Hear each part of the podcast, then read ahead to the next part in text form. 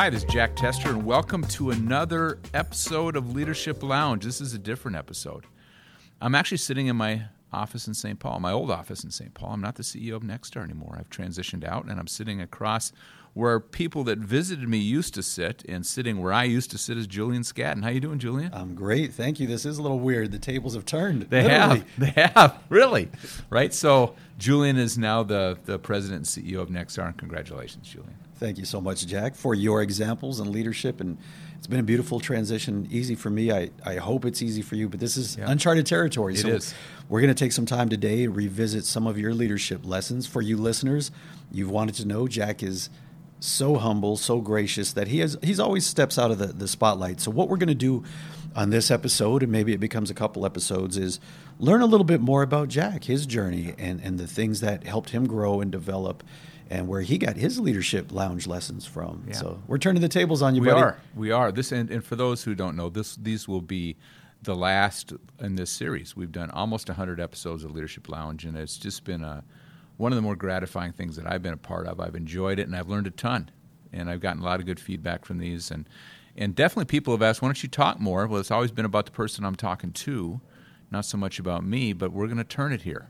We and are. we haven't set this up too much, Julian. Nope. Right? What we're going to talk about. So I, you've got some questions you want to ask me, and I got some some uh, some stuff I'm going to talk about. But we're we're going to just Jack Tester, Julian Scadden, unplugged. Well, I think what what's on my mind here to set set uh, an, an agenda for the listeners is I'm really interested in the in the journey, the journey of Jack. So, uh, just as a heads up, Jack, the way that I'm thinking is start a little bit with self leadership, self development, some of the thoughts and questions I have around people you saw.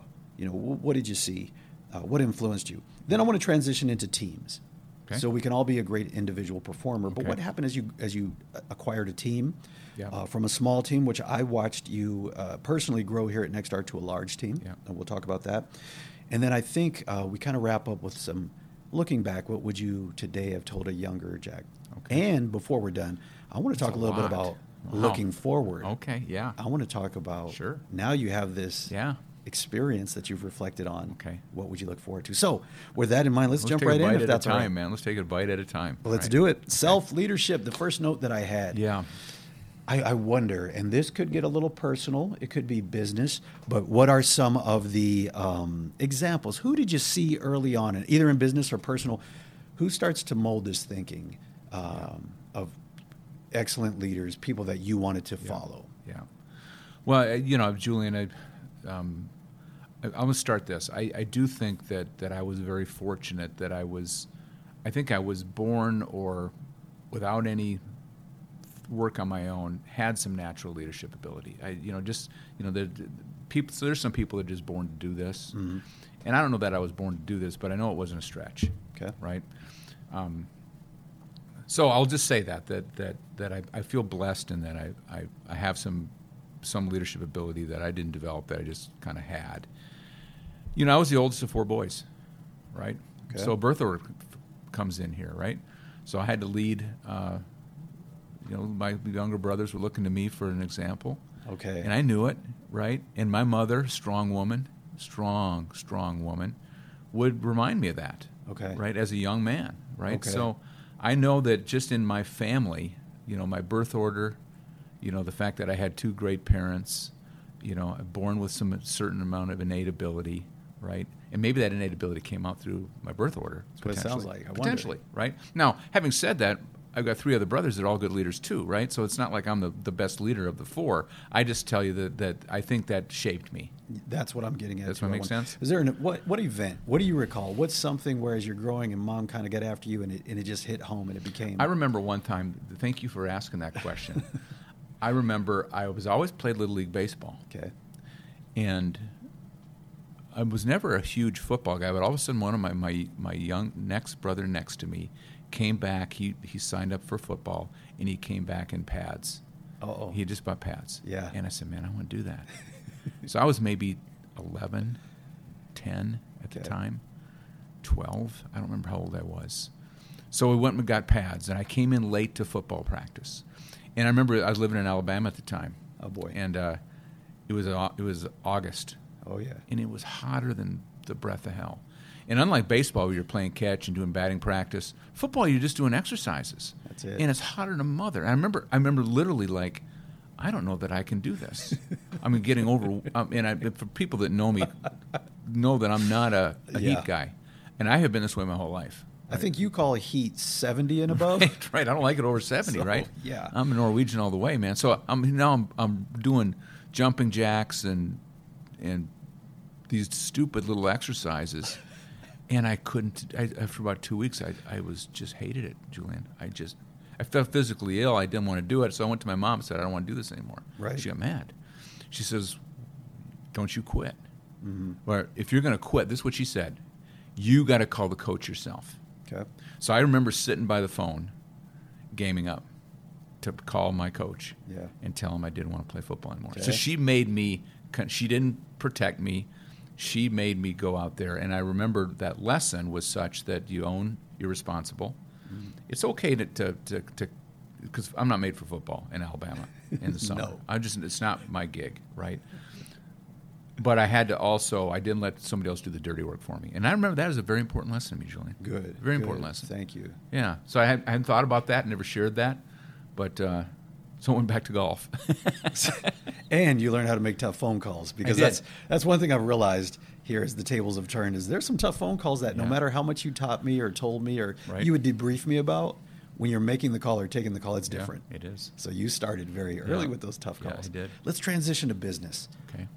Similarly, you've spoken and I don't mind you going there here again about Frank and how he was a model Yeah. of consistency, or at least that's the way I heard it. Yeah. But who else in business? Who was someone you saw maybe early on, maybe not as strong as Frank, but just you're a developing young man. I, I want to go back to Frank for a minute, if I could, because it. there's a lesson there that that that I that's come to me in recent years, um, and it's about passion. It's about commitment, and that's what Frank had about this industry and about Nexstar. And I don't know that I, when we started Nexstar, that I had that, but there was no way I could have been here, Right. and if I didn't develop it Right. and that is a, an example in leadership. Like like Frank was not a halfway guy. He was all in, right. Julian. He was all in, and that was the first person I worked with professionally who was all in. Okay. And as a leader, um, I knew running Nexstar that this wasn't a job anymore. This wasn't just Jack seeing how much money he could make. That I had to have, and and and, and so that example as a leader, I started to mimic. Yes. Even though there's no way I would have had the life experiences at age 30 Mm. to have the passion for contractors like Frank did at 65, Right. having lived that journey. Does that make sense? Yes.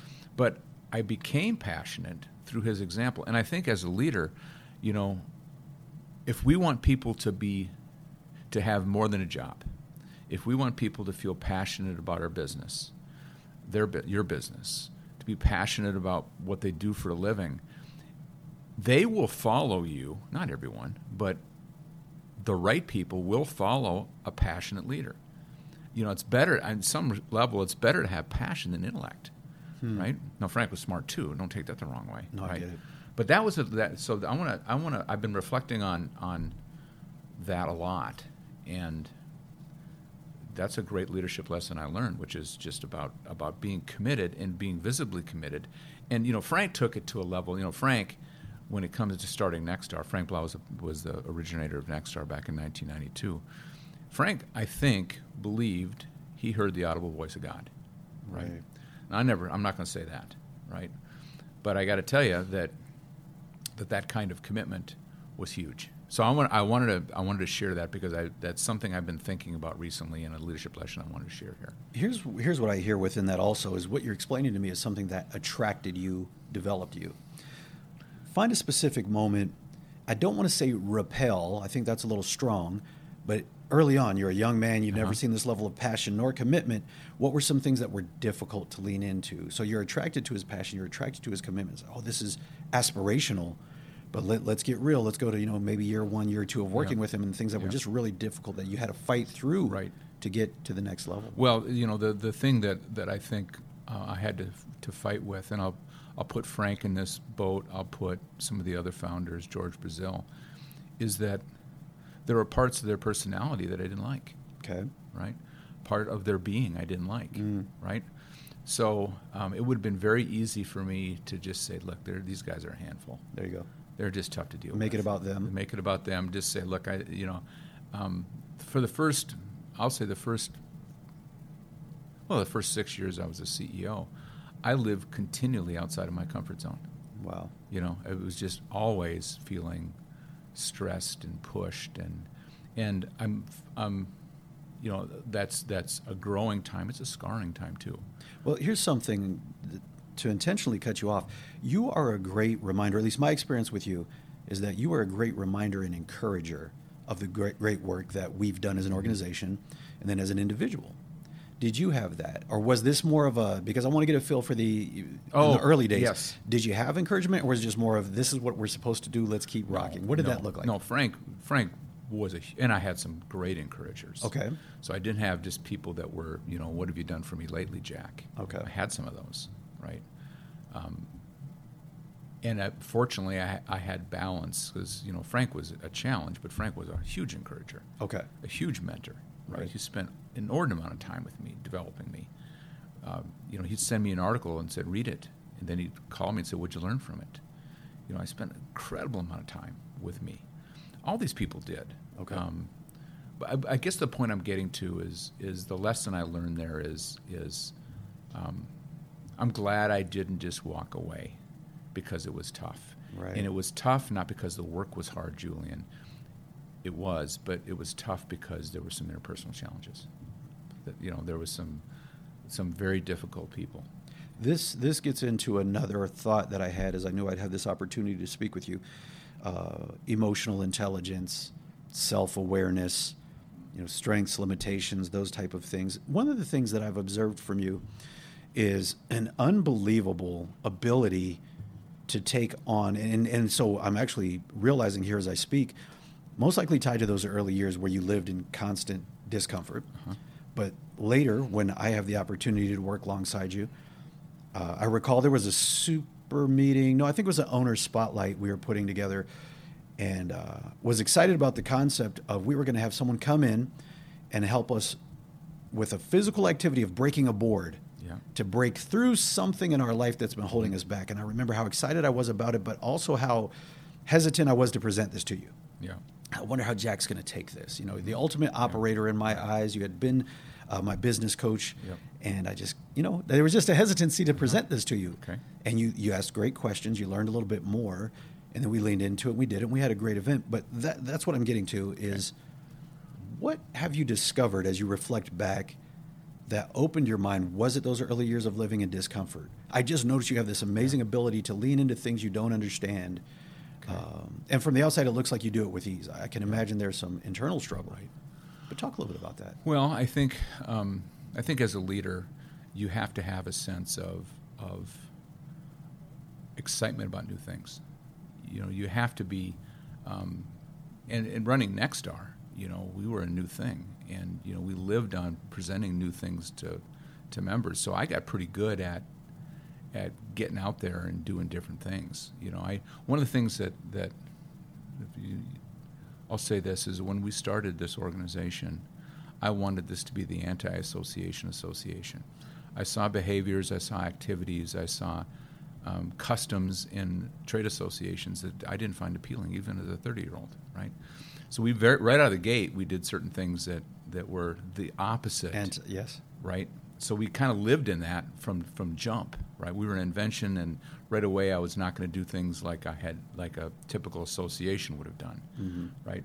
So I, I think I became used to that. Now, clearly, breaking boards and some of the kumbaya that Nexstar has gravitated toward, I, it took a lot of trust, and I think that for me, Julian, you know, we have some very um, forward-thinking people, you're being one of them, that I trusted, that brought concepts to me. And I didn't say yes to everything, Julian, that's fair. right? So it's not like I was just, this is a, a turnstile here. Just give me an idea, come on through. Right. Right. You know, we had to talk about this. So some of this, and I remember there's, there's a handful of things I just, I just wasn't good with. Right. Right.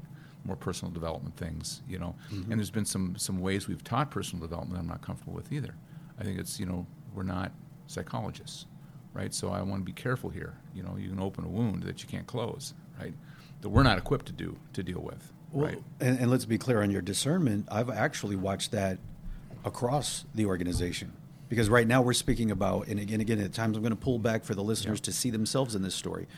We're speaking to, to personal development, but I've also seen you make some operational decisions. Maybe there's a new piece of equipment that we should create an entire campaign around, Yeah. and you would discern and you would think through and you would collect information. Is it wise for us to spend Right. this amount of time on something so specific that right, may right. have a smaller impact or return? Yeah.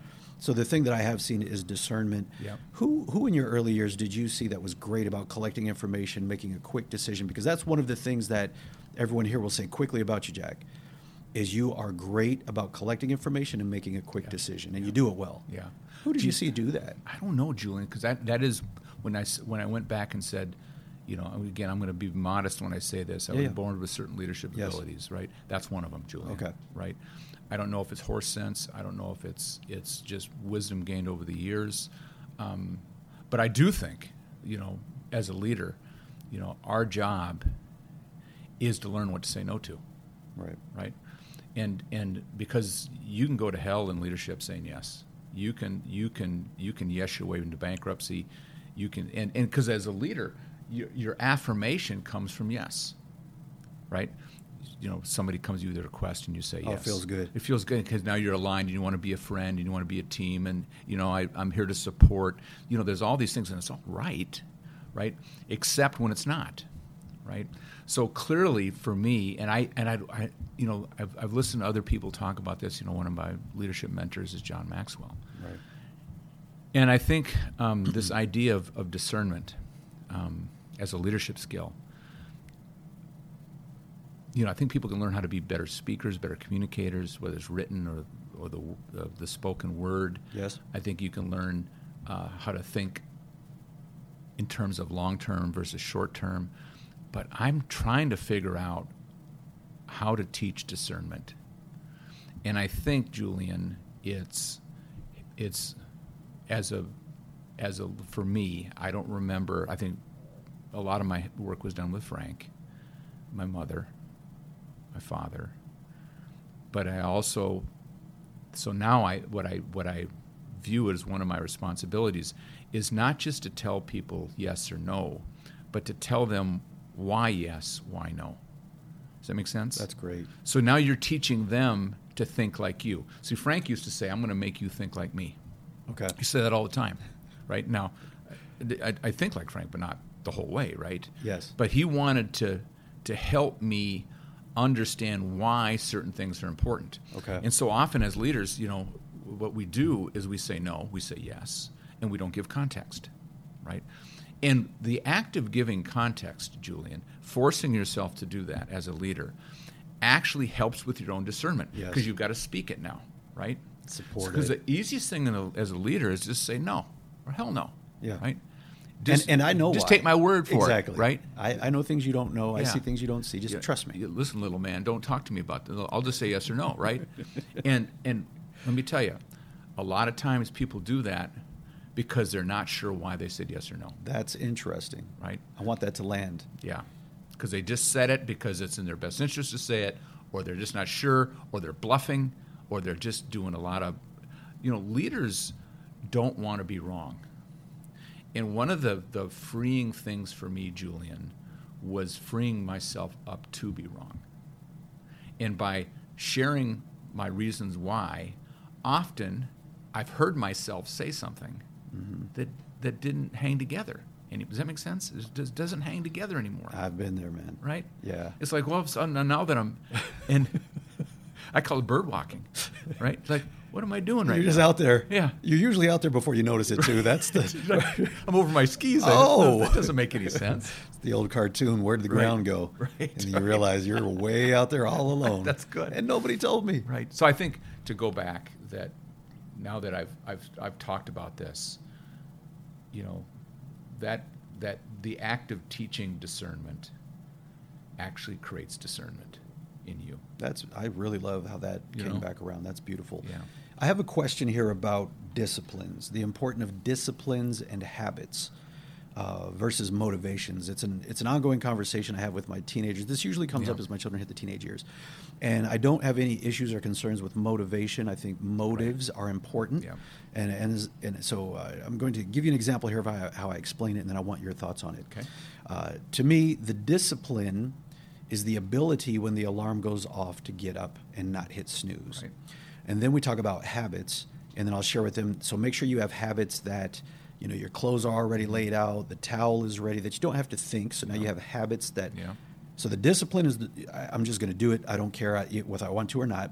Then I have habits though that help support me to get through it. And then it is great and probably necessary to have motivations because it ties to passion. But there are going to be days and moments where the motive for wanting to do this, okay, Yeah. so my, my early motive is I just want to make more money to be in a better place. And my later motive may be to take care of my children. Yeah. And, and so the motives will, will grow and change. Yeah. And it's great to have them. Yeah. But there will be moments Mhm. where a motive and passion are just not going to be there. Yeah. And now this gets back to discipline and habits. And I've seen you be great about this. What's a little bit in your mind that you've seen? And, and feel free, though, to also speak to maybe leaders you've seen who don't have it and what the result is. So either way you want to go on these questions. All right. So the question is, what have I done in that area? And, Yeah. and what do you see? What, what's the benefit of having a discipline and a habit versus waiting for passion? Because Yeah. we talked about Frank's passion.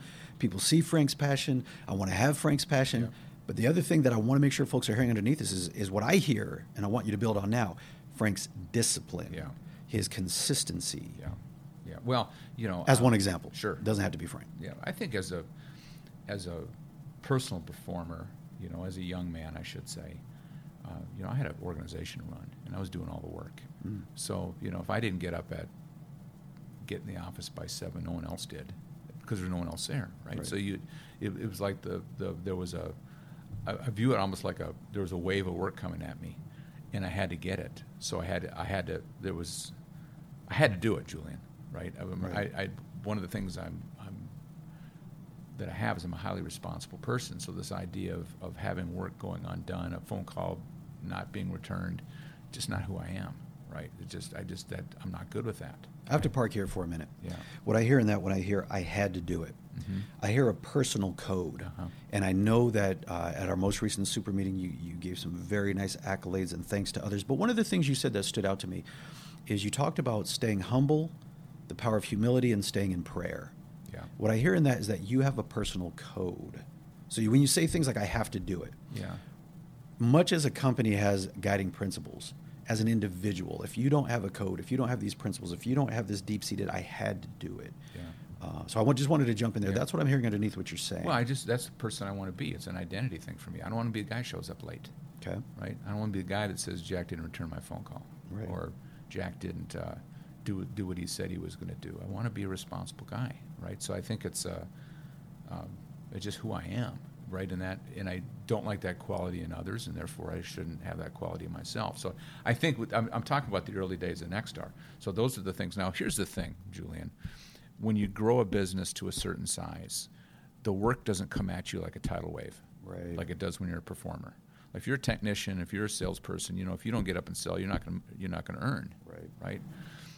As a CEO, you could sleep in that day and still get a paycheck Yes. right? So for me, the discipline came in was harder later when I knew that that that the discipline was more about my leadership action being mimicked by others, not me getting the work done. So when I show up here at seven as the CEO, it's more of a symbolic act. It, I've done it enough that it's a habit, right? Exactly. Right. I've done it enough that's who I am. I've done it enough that I'm uncomfortable doing it another way. All right, that's Mhm. a big thing too, right? But I also know that that you know I believe this that that it's a rare person who for long will work harder than their boss. It's a very rare person, right?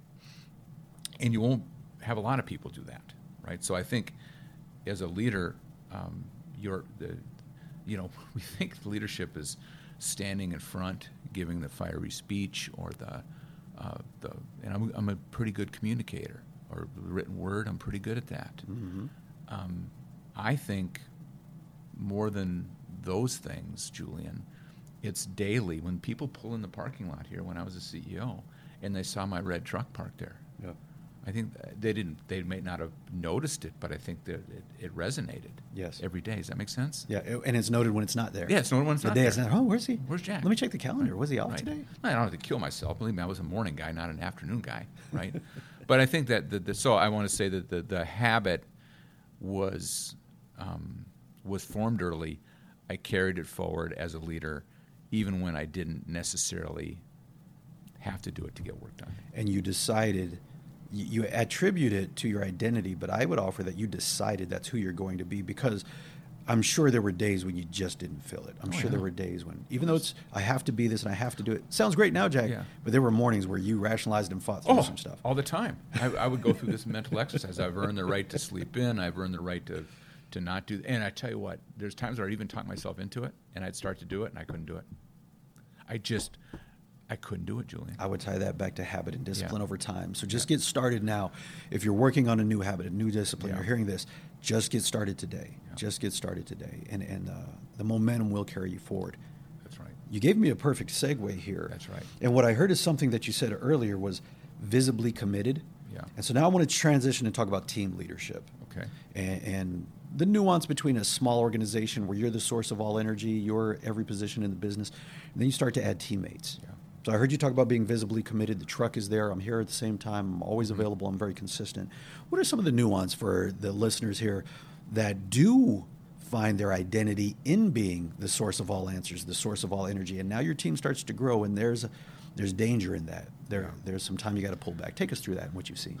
Well, there there is a, a certain um, fulfillment that comes from knowing you're the straw that stirs the drink. Yeah. right? I mean, day to day, operationally, you're making the sales, you're, you know, you're doing the speeches, you know. And in the early days of Nexstar, I used to say if if uh, if Nexstar burped, I was patting its back, Hmm. right? Okay. You know, that was a kind of a stupid little saying I had because I knew everything. I Yeah. knew everything going on. There wasn't anything outside of my field of vision, right? And it was, you know, I was pretty good at it. You know, I multitask and I, you know, enjoyed it and I got a lot of accolades. And, you know, Nexstar was this invention and people knew it and we were making a difference and that felt great, right?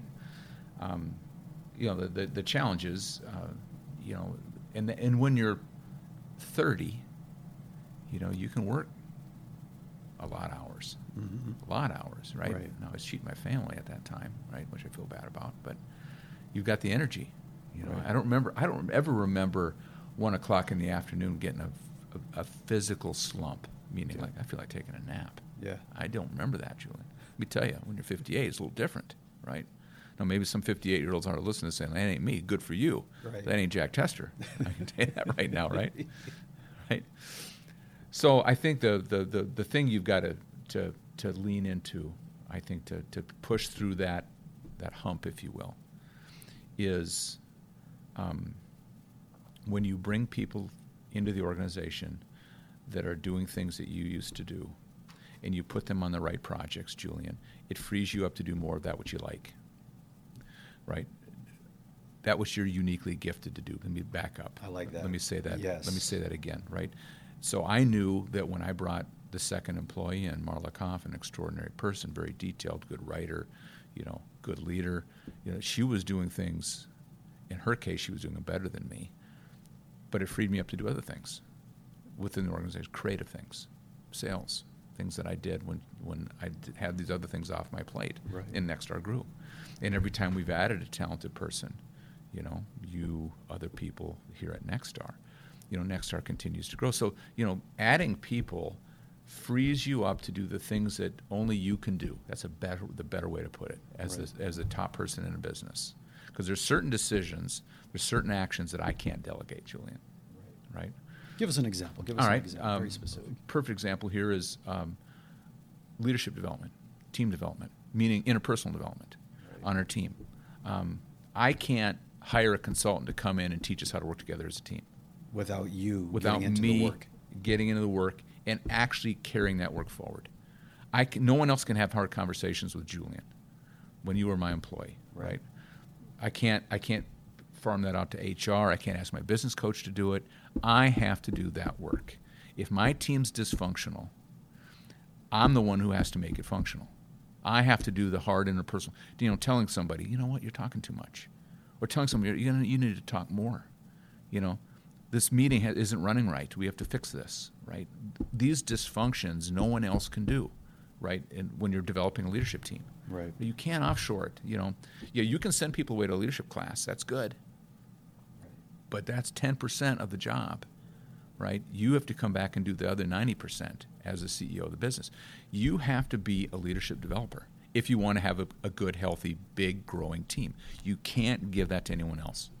I don't believe. I think it gets dysfunctional if you do. This sounds like to me uh, as a as a, a Nexstar specific example.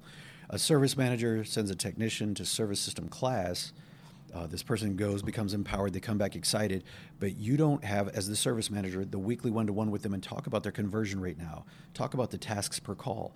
You're not really walking and asking them questions and, and looking at their summary and findings to really see how they're behaving in the fields. Like they got trained, they're good. Why are you misbehaving now? But I'm not walking through the habits, the attributes, the behaviors, the conversations for what I say I want and that's Very true. That's what we're talking about. Performance, and, and, and similarly though to, to the point. Well, Jack, you send them away to service system, and you don't know the service system. There you go. Right. So you send someone to a leadership class, and they're learning leadership principles that you don't understand, or believe in, or model, or, or yeah, or, or, you're just maybe ignorant, right? And now you come back, and this guy's not going to use that. This woman's not going to use that stuff. It doesn't fit. No. So it's it's like oil and water, right? That's not working in the, the culture of the business, mm-hmm. right? So I don't remember the original question. I want to I want to make sure this resonates. Yes. As a CEO or as a senior person in a business, if you want to grow the business, your job is to develop the leadership skills of the people that work for you. And let's get back into that on that okay. note. Maybe uh, let's have some fun, possibly at, at your expense. Okay. You know, let's talk about something you you uh, a bright idea, be as specific or not as specific as you want. An idea, an innovation, or a hire that you made. Mm-hmm. I know that I, you know here at Nexstar, I had a really great idea to hire a type of personality that was not mixed with our culture, but I went for it. You gave me the latitude to do it, and um, I had to let that person go within 30 days because I mishired. Mm-hmm. But I learned so much through that activity. Yeah. What's something where you either wanted to create a new initiative or a development or an idea, and you just went for it? And there's nothing wrong with that. Yeah. But a lesson that you learned through it that maybe you were either farming out what you should have been owning, or it was something outside of our strength zone. Yeah. I think for me, that Julian. Um, God, there's a lot of things, and I love what I've learned over time, which is success and failure are connected, right? So, you know, to be a success, it it, it requires you to have failed okay. or to have, to not done things well. So, and, and, and that's always where the best lessons are, right? Mm-hmm. They're micro lessons sometimes, right? They're, you know, where you, you hire, often I've, I've said this, and I'll say this respectfully, you know, no one gets fired too quick you know that you've promoted somebody based upon their abilities in a certain role, and you've worked with them for a period of time, and it becomes evident that um, that it's not working, and because you've made that hire, you start to rationalize way past the point of reason, and uh, so that's that's I think that's every leader's common mistake, okay. is um, making the wrong hire or making the wrong promotion, right? Um, so that's going to happen. That right now we're just. But what, I, what I've learned though is that being a great performer doesn't make you a great manager or leader, right? So you have somebody, and, and, and people talk about this all the time. You get a great salesperson doesn't make them a great sales manager, right? And we've seen that, you know, in my in my career, right, where I've, you know, someone's kind of earned the right because of their individual performance for the next step. And really, there's there's so much assessments now. Um, I'd ask you to step back and say, really um, think about this person leading others, not directing others, leading others, and letting others take the spotlight and letting others become the expert. You know, Julian, um, that's something that that I've seen other leaders do. I don't know if I've done it as much, which is to to not let someone else win. Does that make sense? Okay. I don't know if I'm getting to your question yet. No, this is good. This yeah. is all gold. And, and, really, this is the question about now. Here's what, I here's, the, can I can I say this? Here he goes. When I hear this, you know, he's getting passionate. I um, I got personally involved, and that department's going to get fixed real quick, right? So they jump right over the leader. I got personally involved, and that's yeah. you know, meaning they're they're the savior. They're getting figured out. They come in, do a couple little service meetings or install meetings or whatever they've done, and you know, I got personally involved, and and, this is more common in a, a multi-location business. When you hear this, it's a it's a flare for you multi-location guys, um, because you can't. What I've learned here's what I've learned. This is a this is one, is that if you've got the wrong leader in place in a department or a company, you can't, as the person above them, through your own sheer brilliance, overpower their lack of leadership and make it work. Because as soon as you walk away, the dysfunctions reappear. So I learned this lesson when I was multi location manager, and I had a business in Phoenix, and I had made the wrong hire. And I would go to Phoenix every week, and I'd spend three days there, Julian. And I'm a pretty good leader, and I was working hard. Right. And everybody was giving me the big smiles, right? And then I'd leave, and, and things would go apart and fall apart again. And then I'd go back, and I kept thinking that my presence there would would inspire. And what I learned is that that your three hours there can't overcome the 37 hours of bad when you're not there. So you know you've got to get the lead. You know, John Maxwell says everything rises and falls on leadership. Right. That's a lesson I've learned is that everything rises and falls on leadership, whether it's a company or a department Yes. or a function, right? And if you don't have a growing, thoughtful leader in a given department, as a GM or as a CEO, that department won't be good. It will never get close, and you'll and it'll start showing up as turnover. Um, remember this this this Yes. passion that I talked about. Right. When that person doesn't have passion, and that starts to to embed and get corrosive in the business. Um, so you got to get that right. You just you and you can't muscle your way through it. And you've got you've got a lot of us, myself included, here shifting in our seats because we we've all lived it. If you say you haven't, you haven't been leading long. Where you wanted your influence, your you pop up in the in the service meeting to kind of re-energize that team or that department, opposed to investing in that leader, as you something you mentioned earlier. Get them thinking like you. Yes. Have them Yes. leading like you Right. in, in your absence. Versus powering through Right. and your energy permeating through, and there's a sense of pride and ego with that too. But that's not healthy. No, you think And- it's a shortcut. And it is back to the original question I asked Jack that the business cannot grow if you do not start to create these leaders That's right. That will play to their natural strengths and Yeah. abilities and you, and you let Yeah. them play and run. Uh, the business will not grow. So as the business, as, as Nexstar grew, uh, Uh-huh. everybody knew Jack, employee number one. Yeah. And then Nexstar starts growing, and we start bringing on more and more dynamic personalities from coaching to training to heck, even some of our accountants are, are well known just for their personality and who they are. And Right. our staff is getting this exposure. And, and fortunately, what I observed is you're the type of individual who, you know, you don't need the spotlight. And what were some of the things going on behind the scenes? And you've talked a little bit about this, but just let your mind roam. Okay. Uh, find it. Find an example here of, of an area of discomfort. Let's get uncomfortable again because we have listeners out there. Their business is, is growing right now. Everything's feeling great. I had a conversation with a member, I think a week ago, and he was explaining that he's hit the point where he can no longer be the GM. They can't come to me anymore. But I built the business this way, mm-hmm. and I'm looking to develop the next leaders, and I have to for this business to grow to the next level. What's something that just pops up in your mind as you think about those that discomfort of maybe a department you let go of? There's some departments you let go of and you're happy. You're really glad that somebody else is leading it now. What's an area where you said, "Oh gosh, I'm so good at this. I really don't want to let go, but I need to to grow this thing." Yeah. All right, I'll, I'll say that that um, you know I've been very fortunate that, and I'll say that let me let me let me answer this question in a very long-winded way, is that Nexstar is a purpose-driven business, so it attracts purpose-driven people. I think it attracts and, and people and, and, and members have a passion for Nexstar. I have a passion for Nexstar, and that carries forward. Now you can't expect a brand new employee to come in here and and carry the flag like a long-term employee would. They got to figure us out. But I think what I'm going to say is is that that purpose that we have, that passion that I have, the passion the board has, makes it easier to identify leaders because it's a it's a healthy culture for that. So they emanate up. They they, they show up.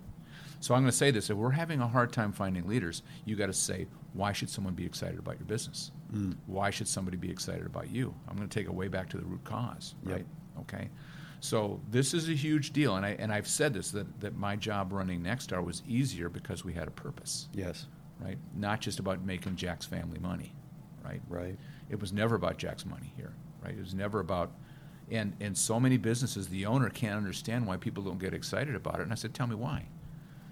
Tell me why I need to get excited about this business that you're holding close, that you're not sharing, that you're it's all, it's got your name on it. Right. Right. You're bringing your kids in that maybe they're not equipped to do leadership. Why would I get excited about this? Right.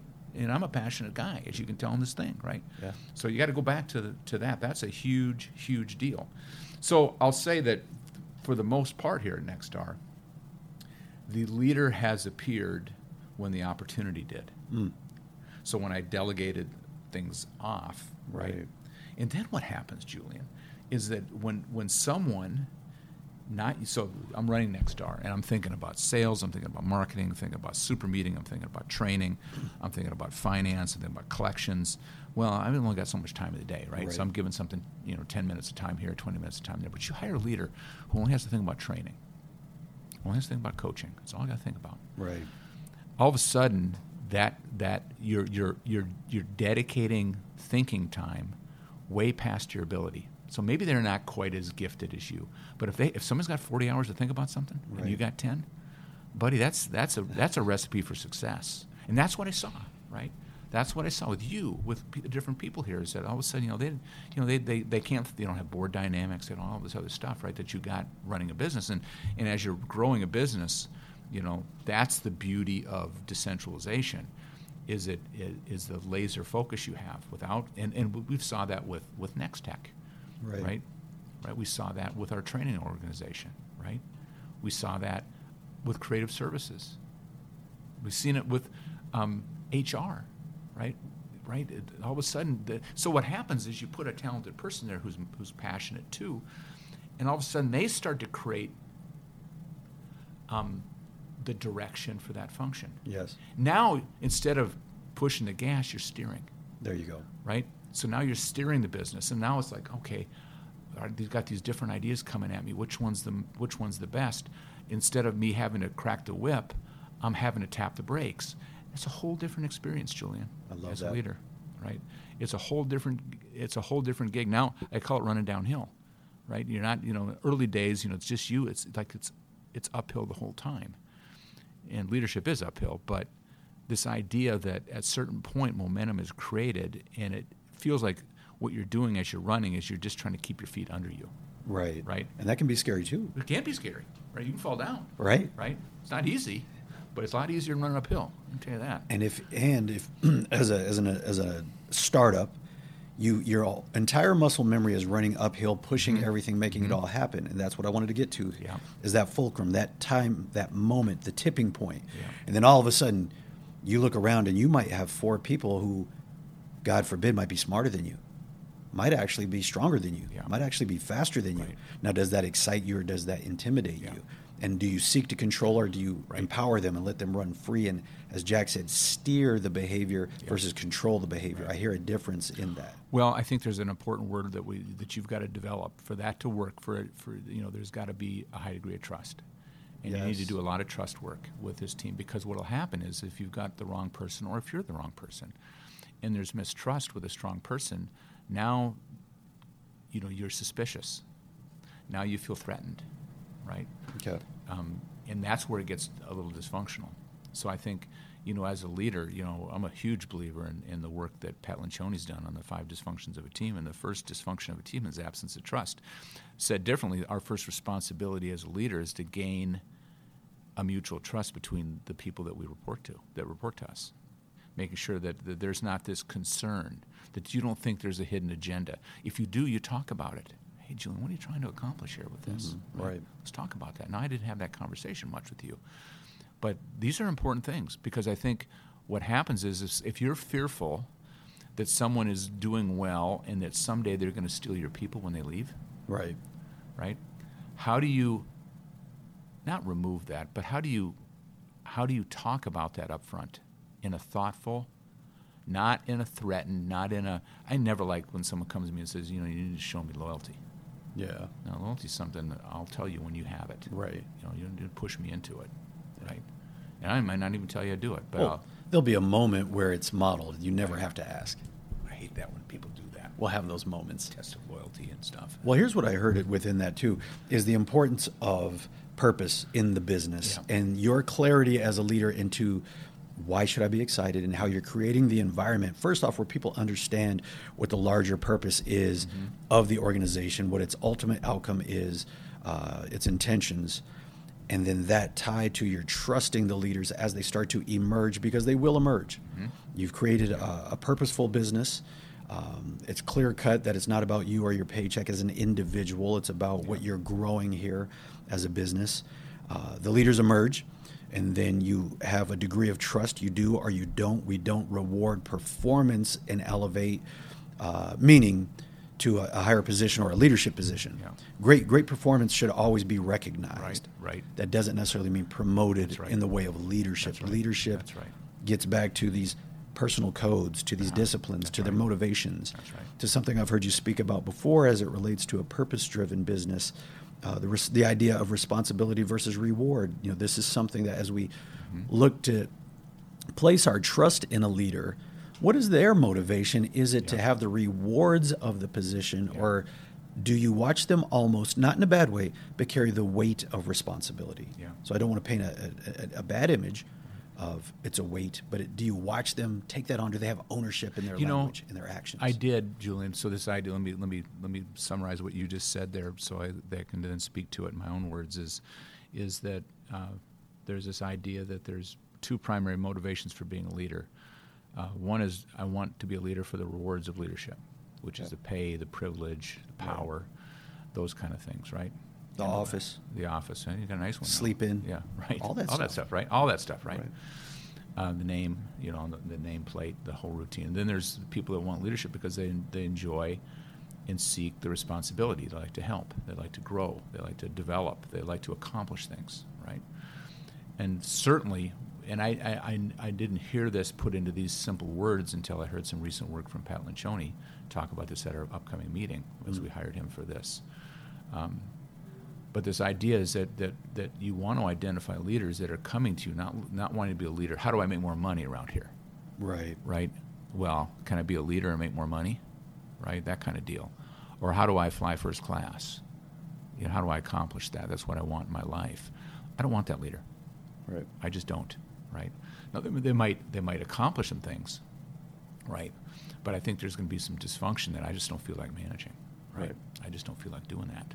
Now, having said that, leaders listening to this, it doesn't mean that you're the lowest paid person on the business. If you're running a company or a department, and that department does well, by default, it would be impossible for you not to be the primary beneficiary of that.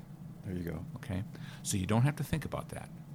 What you have to think about is the responsibility of leading people and helping them and growing the business and uh, creating a distinction in the marketplace. That's what's got to be your passion, not the reward. Does that make sense? I love that. You know, so you know, people say, "Look, uh, what if I change the pay plan? Will I get this different result?" And I'm saying you're actually feeding into the thing you don't want Right. right? If that makes any sense. You got to Yeah. feed into the other, and then you'll get the reward, right? Because I've seen that here at Nexstar. Now, it doesn't mean I'm not bashful at review time. It doesn't mean that, right? But um, that can't be the when you mention that waking up at 5:30 in the morning and and and what's your motivation your motivation has to be something other than money, power, prestige. Otherwise, I think there's some huge dysfunction that creep into your business. That makes any sense. So that's what you're creating. You're creating that type of business. So just, let's have that awareness. Yeah. I'm not Oh, saying yeah. you can't do it. Sure, you can do it. Sure. And this Wall is the, the beast that exactly. right. This now just know what you're creating. Yeah. Know what you're taming, uh, and you can't have it both ways. Well, you're not. You're you're you're not. You. It's a daily taming.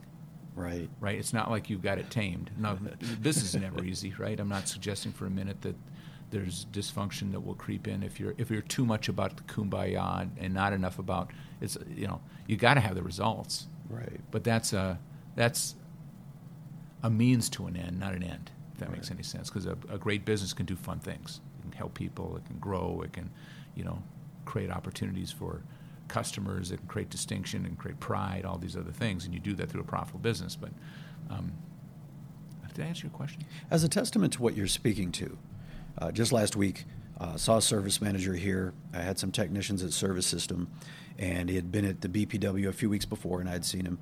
And uh, he said, you know, just pull me to the side, Julian. We just had the best month we've ever had. You know, we're closing. And said, okay, great. I said, best over last year, best of this year, best of all time, best of all time. Tell me a little bit more about it. And he said, What I realized coming off of the BPW, our business planning workshop, where you break down your budget and the indicators of how you're going to get there, the path of how you're going to get there, the metrics of what to watch to get there. He said, I realized that it's small intentional steps. And I realized that we were going to grow almost double next year. So I did a test. I went back and I pulled a couple technicians and I said, What if I told you that we're going to double in revenue next year? And they all said, Well, you'd have to hire this many people. You have to do this. You have to do that. And it was all relative to adding more people. He said, But what I realized coming out of the business planning workshop is that if I could simply change our conversion rate by 3%, and if I could change our efficiency by 2%, I could doggone near impact our budget by at least 30%, 40%, 50% difference. And then I broke that down to a week and I just said, how many extra calls would I need and what's the conversion rate? And just getting back down to the brass tacks of chunking it down and understanding the tasks that, that need to be handled. And, the reason that I bring that back up as a specific example, for me, what I heard in that conversation was responsibility and excitement. There was not the reward. He wasn't saying that if we double our, our, our revenue next year, then I'm going to make an extra X. It wasn't that he was excited by the potential of the responsibility and the activities. Once he understood the activities that he should be focused on, and it was pure passion, it was pure excitement, it was, you know, operational for me. It was just like I was in, in, in the pigsty. I was rolling around with him like, "Ooh, talk those numbers, baby. Let's get those conversions up. Let's get the efficiency up." But what I heard was a responsible leader, not a reward-centered leader. And the passion was different because it was focused on the whole and what he could bring to the community, to the employees, to the company. So I just wanted to share that one example because it really moved me. Well, it's a good one um, because you know what I what I heard in that is that that I think the a good leader is excited by growth. This wasn't the owner. This right? is the I get service it. manager. I get it. I get it. A good service Yes. manager, but you're excited by growth, right? Because growth creates opportunity. There you go. It creates opportunity for the business, for the people within it. Um, you know, you know, without growing, you know, you're, you're obviously you heard the saying, you're, you're dying. But I think that, that that's that's a, a a quality of a responsibility-based leader that that growth growth is just not an option. You got to do it personally. You got to do it professionally. And it's not about the reward you're going to get. It's just about the fact that, that, that there's there's a benefit. You understand the holistic benefit of growth. Does that make sense? And so the business, you know, you want it growing. You know, I, there was a time here a year ago that we had a, a service line here. You know, it was Nexstar leads, and uh, it wasn't growing, and we didn't see our way clear to growing it, and uh, it was still serving its purpose. But we decided, I decided that I didn't want anything within Nexstar that I couldn't see my way clear to growing. Does that make sense? That I didn't really have a plan. It's a distraction then. Right. Some of this is going to sit there. Right. Well, it's serving its purpose. Let it just sit there. Well, that idea is corrosive. Right. I don't want anything in my business just sitting there. I don't want a person just sitting there. I don't want a business just sitting there. I don't want anything just sitting there. Does that make sense? Oh, yeah. So I think this idea of well, what does this mean, responsibility based? How do I get that? Hey, get excited by growth. Get excited by personal growth. Get excited by your department growing. That is responsibility based. Does that make sense? I'm tracking. You know, so that's that's that's how I'd summarize this because it's almost like you know, well, I want the reward. You'll get the reward, Right. right? You, if your business is growing, you'll get it. It's a byproduct. You might not get the exact dollar you want, but you'll get it. Yeah. And don't worry about it. Don't obsess on it. Don't wake up thinking about yourself and go to bed thinking of yourself. If you do, you'll fail. And I think you and I are so convicted in this because our personal experiences in life have been just that. Yeah. That if we do the work, if we create a growing business, if we participate and do our piece, Then the rest just comes. Yeah. So we're speaking from experience here, not theory. No, Uh, but young people, if you haven't experienced it, please take our word. Right? Just don't don't don't lose a great job because you're Yeah. thinking another way. Just and and you know it's it's just uh, you know we have the benefit of the context of decades of experience, and Right. I, I just want to teach young people uh, the real wisdom comes when you can learn from somebody like us, given our experience, not have to touch the hot burner yourself. Well, let's shift into that because I did Yeah. promise we would cover that. Looking back, Yeah. young Jack Tester, young person out there today, you know, something that would accelerate their learning curve that we can share here on this podcast today. Yeah. And, and we've shared a ton actually in my mind, but Yeah. what else is, is in your brain that you want to make sure that we share? You know, I think we've we've codified this more recently, but um, this idea, you know, we, we do a lot of. Used to, in the early days of Nexstar, often I thought that it was about the system.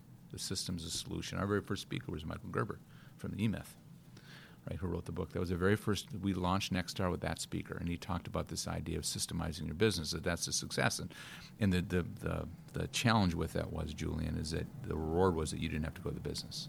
Right, Right. right. So it actually became a, a nice endeavor with the wrong reward. Anyway, um,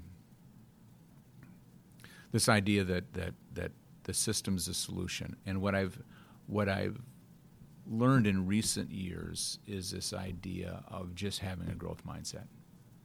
If I would have just not, if I'd have just just focused on um, not just the business and getting it better, but focused on the, getting the leaders better, Right. right? This is before leadership training, though. So you're asking me to do something before it was even out there. You know, Peter Drucker was a management guy, but the, you know, this was this was in 1992. There wasn't the leadership training that we have available to us today. I wish I'd have had it. Does that make sense? Yes. I wish I'd have had it, right? Um, but I would do, so. A, a young person here, you want to grow the business. You want to focus on software. You want to focus on inventory and trucks and pay plans. And this is you got to, you know. You have to understand it. Yeah, we, we, we got all that stuff here. It's got you you you can't have a chaotic business, right? But you've got to. What I've seen here is is really focused. So I wish I would have been more focused on myself, in not taking time for myself and all that, but more more Jack. How are you going to get better this week personally? Because I got lucky, Julian.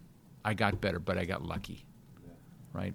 And what I've seen is when I started focusing on it intentionally, the growth accelerated more than it would have right? And I don't know if that's the, the just the wisdom of 58 years versus age 30, right? But I would tell a 30 year old, you know, create some growth habits, journal in the morning, read something healthy. Don't don't listen to sports radio on the way to work. Listen to something inspiring. Um, you know, clearly, Julian, I've I I uh, I did never took Nexstar for granted. I did take my family for granted, and I wish I would have go back and be a little better father, a little better husband back in those days. I wish I could have done that. You know, I can't unring the bell now, but so I definitely think is that there's times where the business is so consuming, and your responsibilities are so great. Um, you know, I would have given up some of my hobbies and focused on other, those other things. That's you know, so just being real truthful. That's what I would have done. Yeah, thank you so much Yeah. for being so open and transparent on that. What I heard, a few things within that, just to use some terms that came to mind for me, is that self awareness piece, because that's where the self development and growth is. Because this ties back to me to something you said earlier knowing what you're naturally strong in. And I spent a few years uh, pursuing odd sales jobs because the pay was better. So here we go back to reward centered Right. focus. Right. So as a young person, I wanted to make more money. I am a highly organized, detail oriented person. Yeah. Not most see sales. his, you should see my old office right Not, now. not most Yeah. salespeople kind of fit that category. So I'm so meticulous and, Right. and thoughtful and slow that I wasn't great at pursuing and chasing. And Uh-huh. you know, the other part of that is, I, if there's a person I don't like, I won't spend much time with them. Even if it's going to make me a dollar, I'll just say, "Ah, I don't like them. I'm not going to sell them. And so, with that, to me, gets back to the self awareness. Understand your individual strengths and resist the urge to fight through it for the reward. Because once you lean into your specific strengths, the reward will then come. Right. So that's what I heard within that. Some of the self awareness, and Yeah. emotional awareness, and, and Can then I- that work. Can I speak to that though?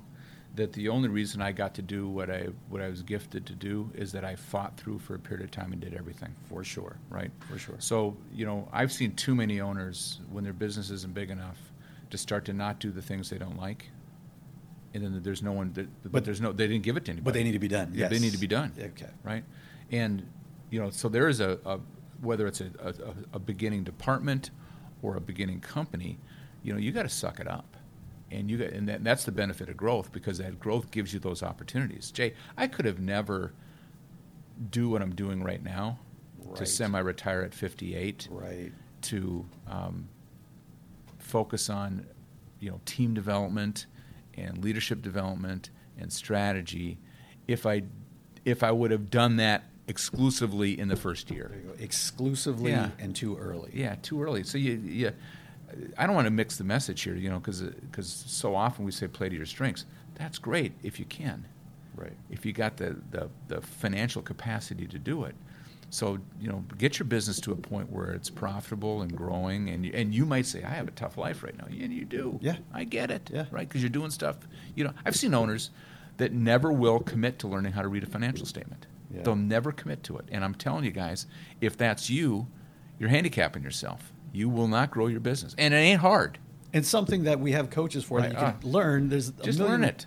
You know, so often I I'd, I'd go through an income statement. and It was like I was reading French to the to the man or the woman on the other side. Like this is your business for ten years. Commit to learning this stuff, right? And maybe you'll find once you commit to it and you understand it that it's not so laborious as it was before. I love the distinction between commitment to discomfort versus natural strength. I should just be able to play in my strengths. I should be able to do what I want. And it's all Right. going to work out for me. That's not what we're saying here. We are saying as you grow that you'll have more opportunity, but you do need to focus and work through it. I, I'm getting this visualization of a graphic from a book called The Career Playbook. And I remember this book really helped me. They had a, a graphic of a triangle, and I'm not going to remember each point, but essentially, uh, it said early in your career, and then for the, the three corners of the triangle, one would be something like free time, and the other would be compensation, and the other one might be family time. And it showed throughout the course of your career how that triangle will skew and become longer in certain sections where you may not have the family time you want early in the career. Um, but you might make a little more money because that's where you're focused, Yeah. or, or you might not make the money or have Right. time, but you're you're growing a craft. Yeah. And as soon as I my brain could conceptualize that, and I wish I had seen it earlier in my life to realize that right now is the time for me being in the trenches. And and even when I did take those odd sales jobs, they taught me things that I can now leverage and lean Mm-hmm. Right. into. So they were still Right. valuable. I just know that that wasn't my long term plan. Right. But to put that work in, to get those Yeah. miles in, uh, one thing that struck me that I do want to share here as well, uh, as I look back, something that I would tell my younger self and that I feel passionately about now, is the 20 mile march. Realizing that rain, snow, sleet, hail, we're going to go 20 miles. But even on a sunny day, we're going to go the 20 miles that we plotted. So to not wear your team out, Yeah. to persevere through the tough, in the in the hard times, Right. to persevere to get those 20 miles, whatever that goal is. But in the sunny days, to not wear your team out Yeah. either, to not overdo, over pursue, or, or chase too much. So I just want to share that. No, because very fair. That was That's tied in somewhere fair. in my brain. A story hit me. I want to share this because I think it's Love gonna, it's gonna speak to this idea of, of strengths, this idea of doing what you, sometimes what you have to do, not what you want to do. I remember a conversation. It was the early days of Nexstar. Most companies that joined Nexstar were pretty small, and I had a company that was owned by a really wonderful man. He was in New England, and uh, he was a plumber, and he loved the trade. He loved the trade, Julian. Okay. And this was in the day when price books were just emerging, and they were kind of rudimentary, right? They weren't refined, right? But but they were usable, and you could have just bought one from Mayo Yeah. or Blau or somebody or Callahan Roach, and you'd have been just fine, Mm-hmm. right? Or you could have just used a simple matrix and flat rated without, Yep. right?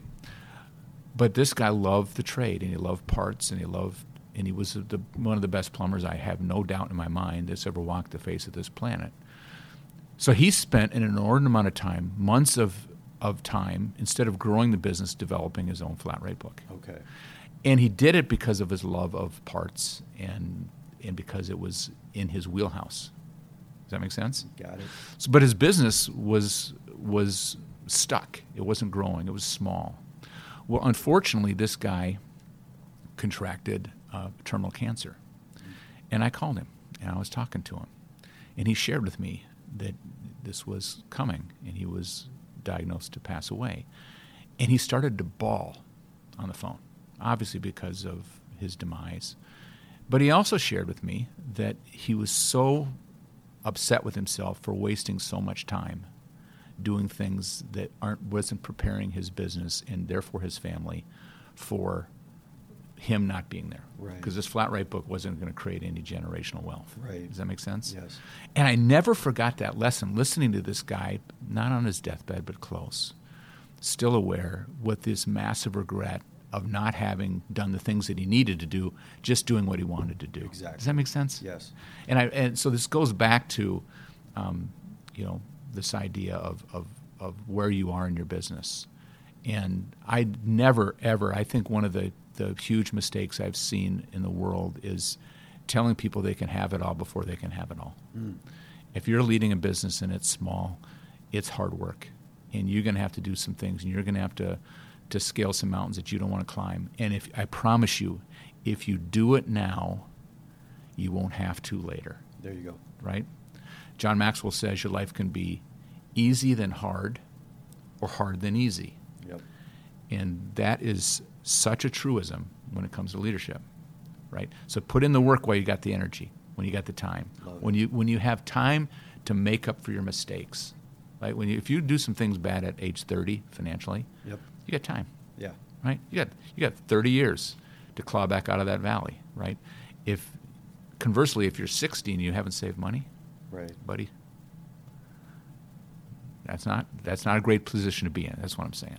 Got it. So I want to share that because that that's such a an important memory for me. And um, And I think it's a great call out now to the listeners. What's the busy work that you're hiding behind versus the work you need to be doing? that's a good point. Because that's what it sounds like to me. Oh, that's right. You know, Yeah. and you could call it a work of passion and, and Oh, I'm checking jobs. I'm picking up material. eventually. I'm, you know, I'm- But there's no end. There's no end in sight. You could do. You could work on this thing forever. right. To what return? Right. To what gain? That's right. To whose benefit? That's right. That's right. Looking forward, Yeah. what are you excited about in leadership in general? Uh, you mentioned earlier resources now, the, the amount of resources that we have available as leaders. Uh, but as you look forward, thinking of leadership, leadership lounge, leaders are listening. What are you excited about? What do you see on the horizon in the industry in general? Where does your mind go as I ask that question? Well, you know, first, I'm, I'm, I'm just as passionate about this industry as I was 25 years ago because, you know, there's transformation occurring in our industry right now of, of companies that have scaled their business to a size that I never, I never envisioned, Julian.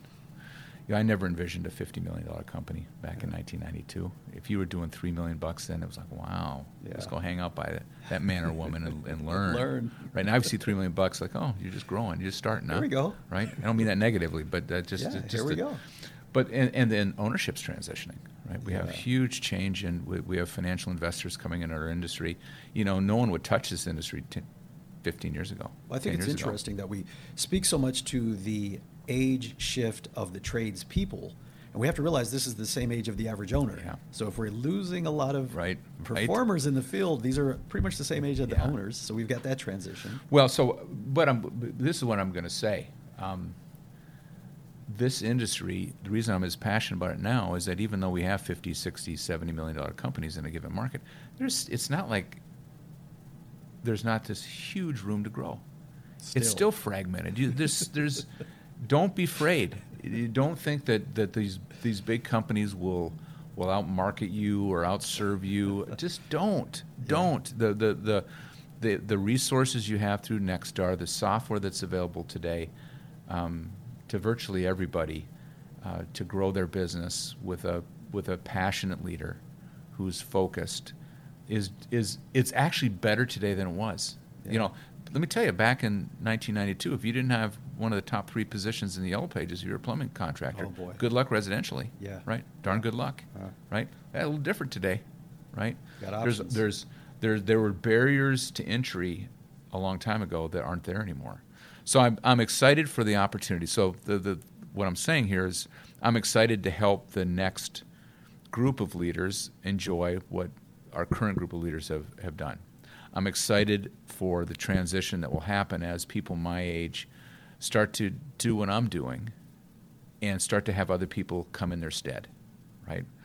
I'm- very excited for that. And I don't see anything, Julian, that scares me in this business, meaning, you know, um, there's been some talk about Ubering our business, and I imagine that, that, that there'll be more pricing transparency online, you know, but there's also more service quality transparent online. So actually, back in the day, Jay, you know, if you wanted to find out if a company was bad, you had to hear they were bad from a neighbor or a Better Business Bureau Yes. or the news, right? Well, yeah. But they had to get real bad to get there, right? Today, you know, with with online reviews, it's actually because of the quality of the work our members do. It's actually made price less important. Right. Does that make sense? Oh, yeah. It- than it was before. So because they're seeing, well, there's four and a half stars, right? That must be pretty good. and then they roll up there. And, and there's a lot of other great companies in town. It's not you as the maverick out there doing the one thing. So I'm excited, as you can tell, I'm excited about this business. And so what it'll come down to, Jay, because the systems are identified, there's a secret sauce we've got here. It will all come down to leadership. Can you make it work? Can you inspire people with passion to make your business work? And we can win that, right? I know I could win that. I know you could win that. And, and there's, there's young people here that shouldn't feel so. Said differently, success in the business is up to you. There you go. It's not up to market forces. It ain't up to the weather. It ain't up to the yellow page rep. You know, people are laughing at me because I'm talking about yellow pages. But you know, it's not up to that stuff, right? It's within your four walls. There it is. It's within between your ears. There you go. It's right in the It's mirror. right in your heart, Every morning. right? So I'm excited about that. Great. Thank you. Yeah, that might be a good way to end this thing. Oh, that was beautiful. You know. Yeah. Well, I tell you, Jay, I've uh, I've enjoyed the journey here at Nexstar. I'm excited for you because you're one of those young people I'm excited about. You. know, and you're doing a great job here, and and uh, it's been a great a great journey here at Nexstar, and the journey continues. So I'm not I'm not walking away. It does. And as you emerging leaders are listening, here's what I would offer. Um, you know, just a saying that I picked up as I was afforded the opportunity to step in and, and take on a new role here. Uh, Jack has huge shoes to fill. So I choose not to fill them, but to wear my own and to follow the path, though. So let's, let's not get, let's not confuse the two. So as, as the new young rebels that Jack was, Yeah. he's, I didn't know I was going to be interviewing the James Dean of the associations here. They've got a bad boy here. And next I was. Now, now I know why the attraction. It makes Yeah. sense now. Yeah. Like, I wanted to be part of the rebels. Now I get it. Now I see why. And um, the thing is, though, while we can say, I'm not going to wear your shoes, those were your shoes, that was your way. You had a direction, a path, a true north that it would be unwise for the emerging leaders to completely buck, to stare, or to ignore. Yeah. There's a direction that you've taken this thing that has wisdom and experience and results in it. And so, young folks, emerging leaders, as you consider what your true north is, do it your way. Wear your shoes, cuff your pants, whatever style you have, but focus on the direction and look to those who came before you. Um, because I've been very fortunate that those before me have been quite willing to share, quite willing to let me stumble and fall and help me back up, um, but keeping the true north true. So, for leading the way, uh, Jack, for that I want to thank you Thank you. personally and Thank you. professionally. Thank you. Well Appreciate done. that. Thank you. And I want to thank you all for listening to this last and very special episode of Leadership Lounge. Uh, this is Jack Tester signing off for the last time. Thank you so much. Thank you to Nexstar. Talk to you soon. Bye.